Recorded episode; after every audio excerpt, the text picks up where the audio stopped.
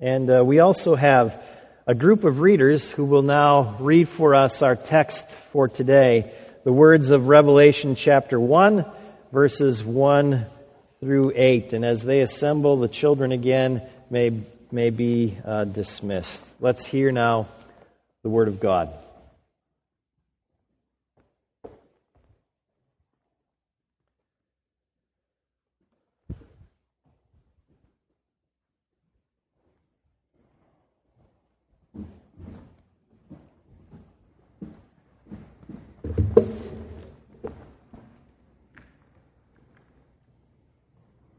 Today's text is Revelation 1, verses 1 through 8.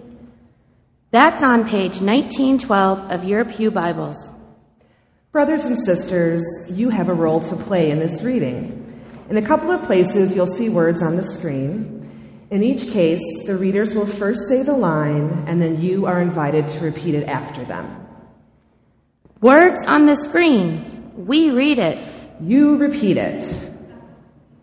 Now hear God's word from Revelation 1. The revelation from Jesus Christ, which God gave him to show his servants what must soon take place. He made it known by sending his angel to his servant John, who testifies to everything he saw.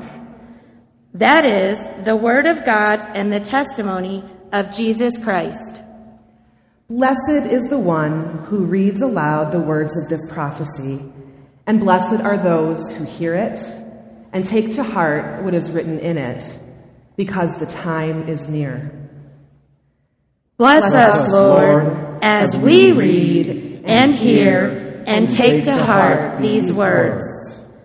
Bless, Bless us, Lord, as we read and, and hear and, and take to heart these words.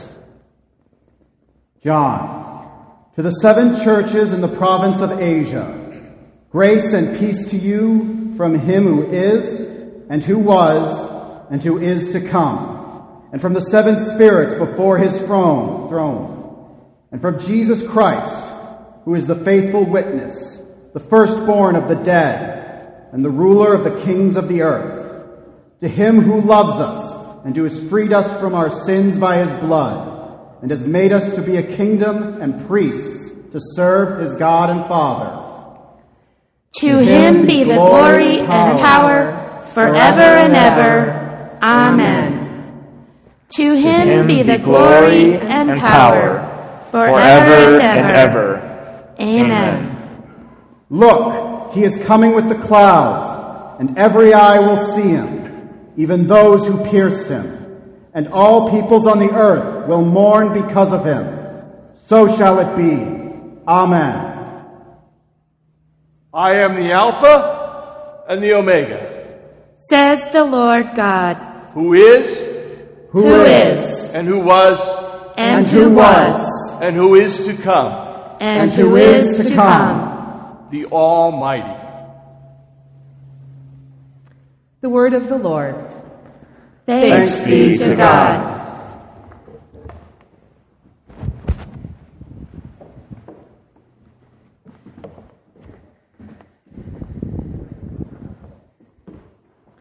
And thank you to all of you as well. Sisters and brothers in Jesus Christ, um, about a year or so before his death in 2003, country music legend Johnny Cash uh, recorded a few cover songs of other artists' work. One was the song Hurt by the industrial rock band Nine Inch Nails. And the band's lead vocalist and songwriter Trent Reznor remembers uh, initially being rather unimpressed with the idea of Cash covering one of his songs. Uh, while he was flattered that Cash wanted to, to cover it, he felt that it sounded a little bit gimmicky. After all, they're from very different genres of music, and so he wasn't sure if it would work. But after hearing Cash's version and then seeing the accompanying music video that went along with it, he changed his mind.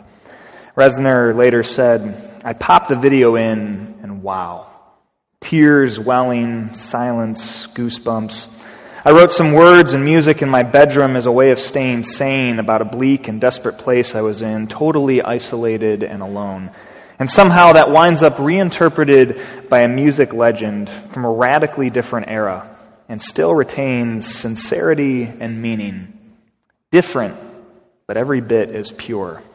In fact, Reznor even went so far as to say, that song isn't mine anymore. Even though he was the one who had originally wrote it and sang it, after Cash's cover, Reznor felt like that song belonged more to Cash than it did to him. Now, it was still actually the same song. Uh, the chords and lyrics were the same. There wasn't anything new or all that different about it. But it felt like there was.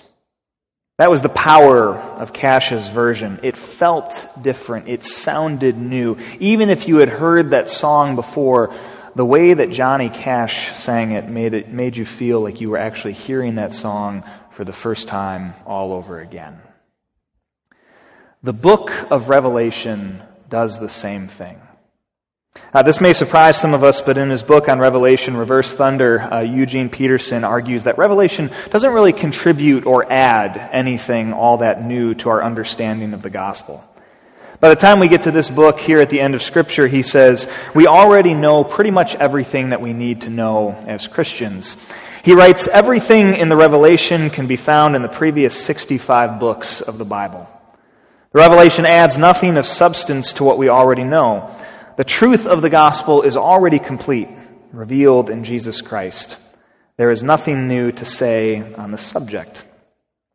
In other words, what Peterson is saying is that if you've read the previous 65 books of the Bible, uh, Genesis through Jude, then you've already actually got everything that you need to know as a Christian about God and Jesus and the gospel message by the time you finally get here to Revelation, the last book.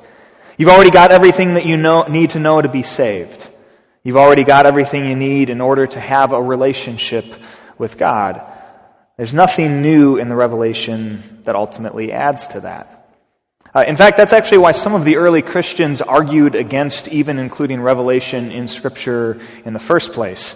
Um, I was actually surprised to learn this a few years ago, but apparently Revelation almost didn't make the cut. Uh, it turns out that when the early Christians in the early church were trying to decide which books should be included in Scripture and which books should maybe be left out, Revelation was one of the most hotly debated and controversial of them. And a big part of that was because, like Peterson, a number of the early Christians simply didn't think that it really added all that much to our understanding of the gospel. It's helpful, they said. It's useful. It's good to read. But there's not really anything new here, at least nothing that we haven't heard before. So, do we really need to include it? Peterson would say yes. And so would I, by the way. You see, while Revelation doesn't necessarily reveal anything new or different from the previous 65 books of the Bible, it does present it in a new way. Kind of like Johnny Cash singing an old song in a new way, Revelation feels different from what we've read before. It sounds different. It takes the same gospel good, news that we are used to hearing throughout all the rest of Scripture, and it makes us feel as if we're hearing it for the first time again. As Peterson says, Revelation doesn't necessarily add anything new, but it does say it in a new way. That's why this book is valuable. Peterson writes, I read the Revelation not to get more information, but to revive my imagination. I read the revelation not to get more information, but to revive my imagination. That's what this book does.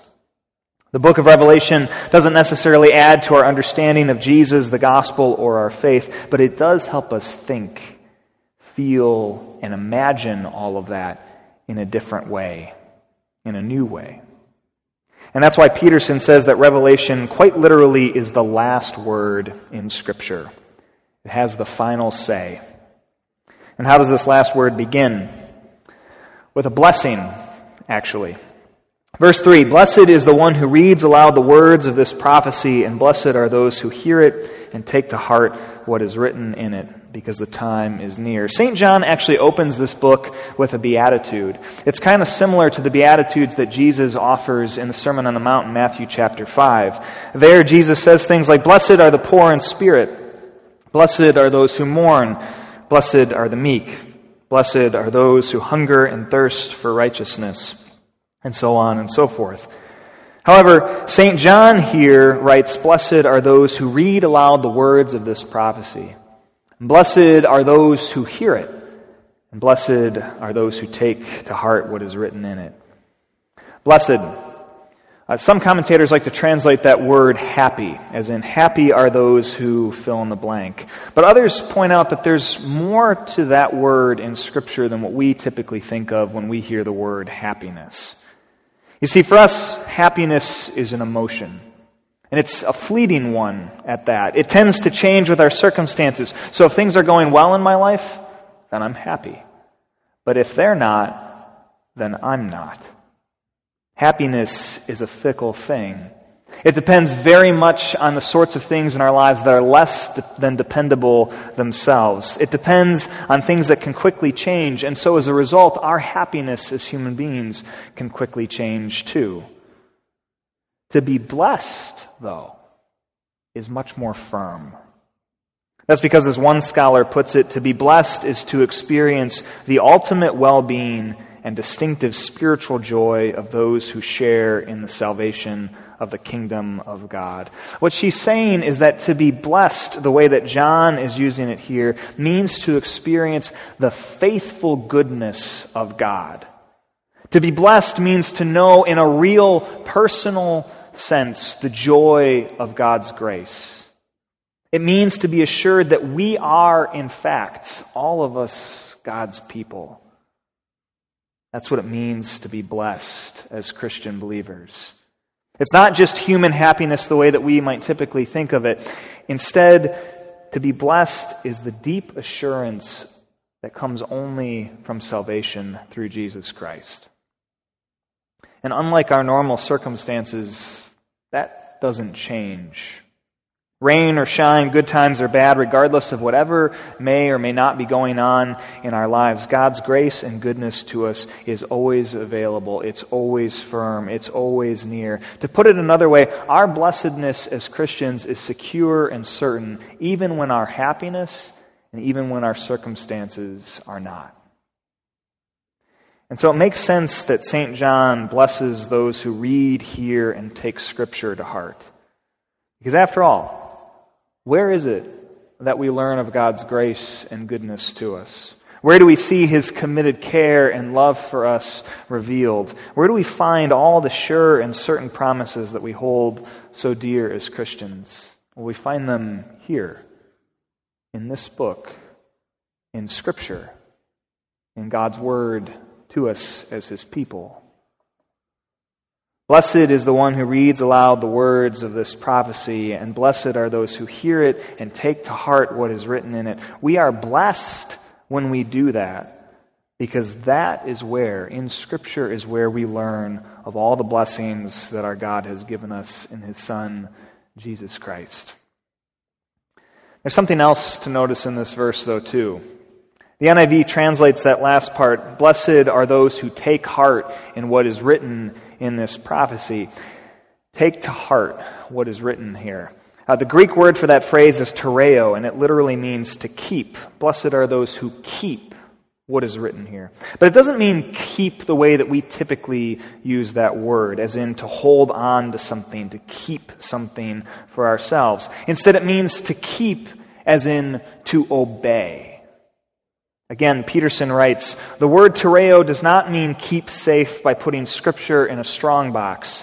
Instead, it means to keep at it, to keep it in use, to keep it active in everyday life. The intent of scripture is always to enlist participation, you could say obedience, body and soul.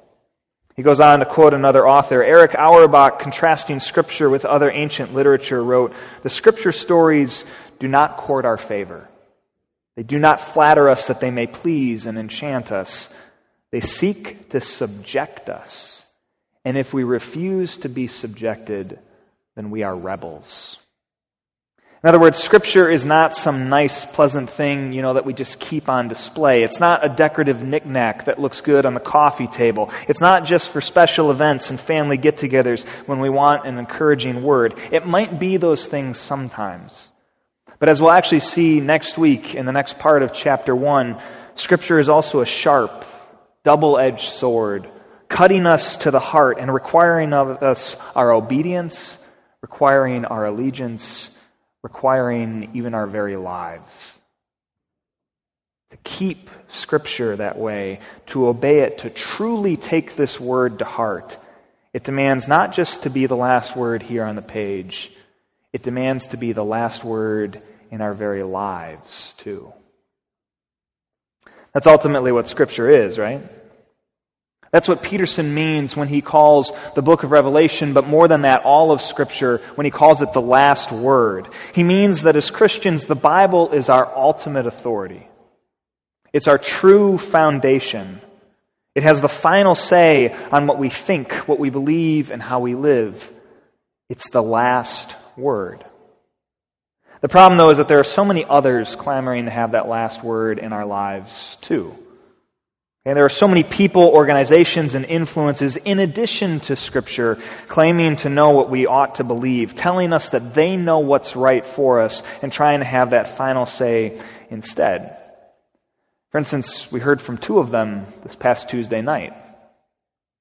That's what President Trump and Joe Biden each want to be, right? They want to be the last word. They want to tell us what's right. They want to convince us that they and they alone know what we need. And then they want us to believe that they can lead us there to some imagined American promised land. And it's not just them either, you know, it's all the TV and radio pundits too, the bloggers, vloggers, and, and legion of podcast hosts.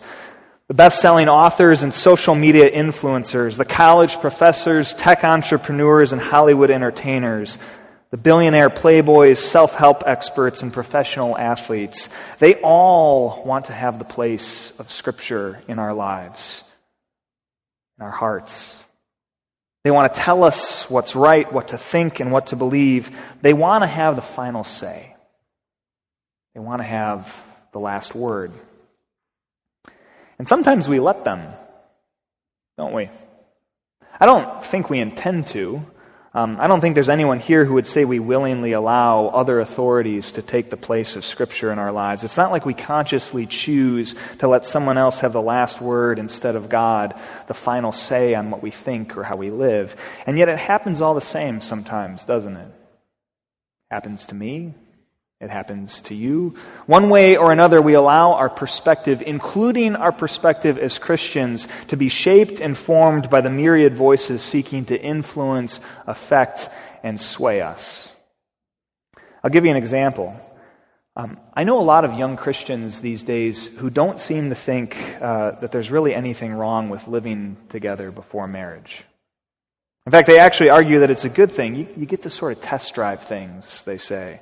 You know, see if you're compatible first and if you live well together before, before taking that step of committing to it. And if it seems like it's working, then you get married. Now, apart from the fact that that actually misses the whole point of what marriage is, which is the commitment, by the way, that's why the central part of a marriage ceremony are the vows, where two people commit to each other regardless of anything else, for better or for worse, for richer or for poor, in sickness and in health, we say. The commitment is what marriage is actually all about. Regardless of the fact that it completely misses that, it's also just not a biblical way of doing things. So, why do so many young Christians seem to think it's okay? Well, the short answer is because our culture does. You see it in movies, right? TV shows, celebrity relationships, people living together before they get married, if they ever even get married. The people creating our cultural products don't see a problem with living together before marriage, and so the things that they produce don't see a problem with it either. And slowly but surely that trickles down. It trickles down from what we see and hear and watch to what we believe. And then from what we believe to how we live. And then from how we live to what we think is normal and okay, even in the church. And once that happens, we just sort of ignore what Scripture might say to the contrary. Yeah, yeah, I know the Bible says it's not okay, it's not the way to do things, but, but. We justify doing things different than what Scripture says because we have a new last word informing our beliefs and ideas, and suddenly it's that perspective instead of Scripture's that has the final say for us. Or how about violence? You know, as a red blooded American, I sometimes have these fantasies of myself as an action hero. I sort of imagine somebody maybe threatening my family, for instance, and then I picture what I would do in response. And it's always the same. I envision myself like Liam Neeson. You know, tracking them down, hunting them down, confronting them, maybe even disarming them, and then issuing some sort of cool, stone cold line like, you messed with the wrong guy. And then I exact my revenge. But I know that's not the way of Jesus. I know I'm called to be a very different kind of person, actually. Not to be Liam Neeson, but to be more like Christ. I know his teaching about turning the other cheek. I know the proverb and what it says about giving your enemy food if he is hungry and water if he is thirsty. And I know Jesus' words about enemies in the Sermon on the Mount as well. You have heard that it was said, Love your neighbor and hate your enemy. But I tell you, Love your enemies and pray for those who persecute you, that you may be children of your Father in heaven. Because if you love those who love you, what reward will you get? Everyone does that. Are not even the tax collectors doing that? Everyone loves those who love them. And if you greet only your own people, what are you doing more than others? Do not even the pagans do that? Everybody greets those who greet them. And yet I've seen enough John Wayne and Clint Eastwood on the big screen. I've read enough of the Hardy Boys. I've listened to the cultural narrative that as Americans we don't get mad, we just get even. And to be honest, I believe the lie that that's a more effective way of doing things than the way that Jesus teaches. One more example personal success. You know, living in this culture, it's, it's very easy to buy into the American ethic of pulling ourselves up by our own bootstraps. The way that myth goes, all it takes to be successful is focus, dedication, and a bit of elbow grease. The only thing holding you back is you. And so if you work hard enough, put the time in, and make the right choices along the way, you can be anything you want to be and more. Now, despite the fact that that's not really true, we sell that myth as a carrot on the stick all our lives. You know, we start dangling it in front of our children from the first second that they can grasp it, and then we reinforce it every step of the way afterwards. Work hard in school, and you'll get the grades. Get the grades, and you'll get the scholarship. Get the scholarship, and you can go to college. If you go to college, you'll get a good job. Get a good job, and you'll make good money. Make good money, and you can get that nice house in a good part of town. And if you get that nice house in the good part of town, all your kids will turn out nice and good as well. And if you have good kids, and you know the story. It just goes on and on. And that's how we approach life. Striving, trying, working, earning. We run the rat race. You know, we spin the hamster wheel. We never take our foot off the gas. All in the pursuit of success, security, and personal merit. And if we achieve it, it's because of us. Me. I did it. And ain't no one gonna take that away from me. The problem, though, is that we read that, we import that into our relationship with God as well. I, I work hard. I try to be a good Christian. I do my best to be the person God calls me to be, so of course He loves me. How could He not? Look at how great I am. I'm doing all the things that He's asked me to do. And so as a result, we end up viewing God the exact same way that we view everything else an achievement to be had, a reward to be won, something to be earned. And as a result, the gospel of grace instead becomes the gospel of gain, as in, I gained it for myself. The point is, often without even realizing it, there are all sorts of outside perspectives and narratives that affect what we think, form what we believe, and influence how we live, even as Christians. And it's those perspectives, instead of Scripture, that often end up having the last word in our lives, that have the final say. That's actually something that the apostle Paul wrote about in one of his letters, 2 Timothy chapter 4. Just for context, Timothy was a younger pastor, kind of like me, serving a church uh, in the city of Ephesus. And Paul, who had actually planted that church and had served as a mentor to Timothy, was older by this point, not unlike Peter. And he was also in prison at that point um, by the time he writes these letters for his ministry for the gospel. And so twice he writes letters to Timothy to encourage him in his ministry. And in 2 Timothy 4, verses 1 through 5, he writes this In the presence of God and of Jesus Christ, who will judge the living and the dead, and in view of his appearing in his kingdom, I give you this charge preach the word. Be prepared in season and out of season. Correct, rebuke, and encourage with great patience and careful instruction. For the time will come when people will not put up with sound doctrine. Instead, to suit their own desires, they will gather around them a great number of teachers to say what their itching ears want to hear. They will turn their ears away from the truth and turn aside to myths. But you, keep your head in all situations, endure hardship, do the work of an evangelist, discharge all the duties of your ministry. The time will come when people will not put up with sound doctrine Instead, to suit their own desires, they will gather around them a great number of teachers to say what their itching ears want to hear. It's almost like Paul wrote that yesterday about our culture and us today. But the point that Paul is making to Timothy is this Look, he says, no matter the other voices, no matter what else is influencing people, no matter what else is claiming to have the last word, you stick to this one. That's what Paul's saying. You stand firm in the truth. You let Scripture be what guides you, nothing else. And the same thing needs to be true of us as God's people today. That book, Scripture, God's Word, needs to be our ultimate authority. It needs to be the last word. It needs to have the final say for us still today. Which brings us to the gospel. After all, what is the last word of this book? What does Scripture say? What's the overarching message? What's the main point of the Bible? Well, it's actually all over the place in Scripture. Thousands of different verses expressed in hundreds of different ways, but it's, it's actually here again in, in verse 4.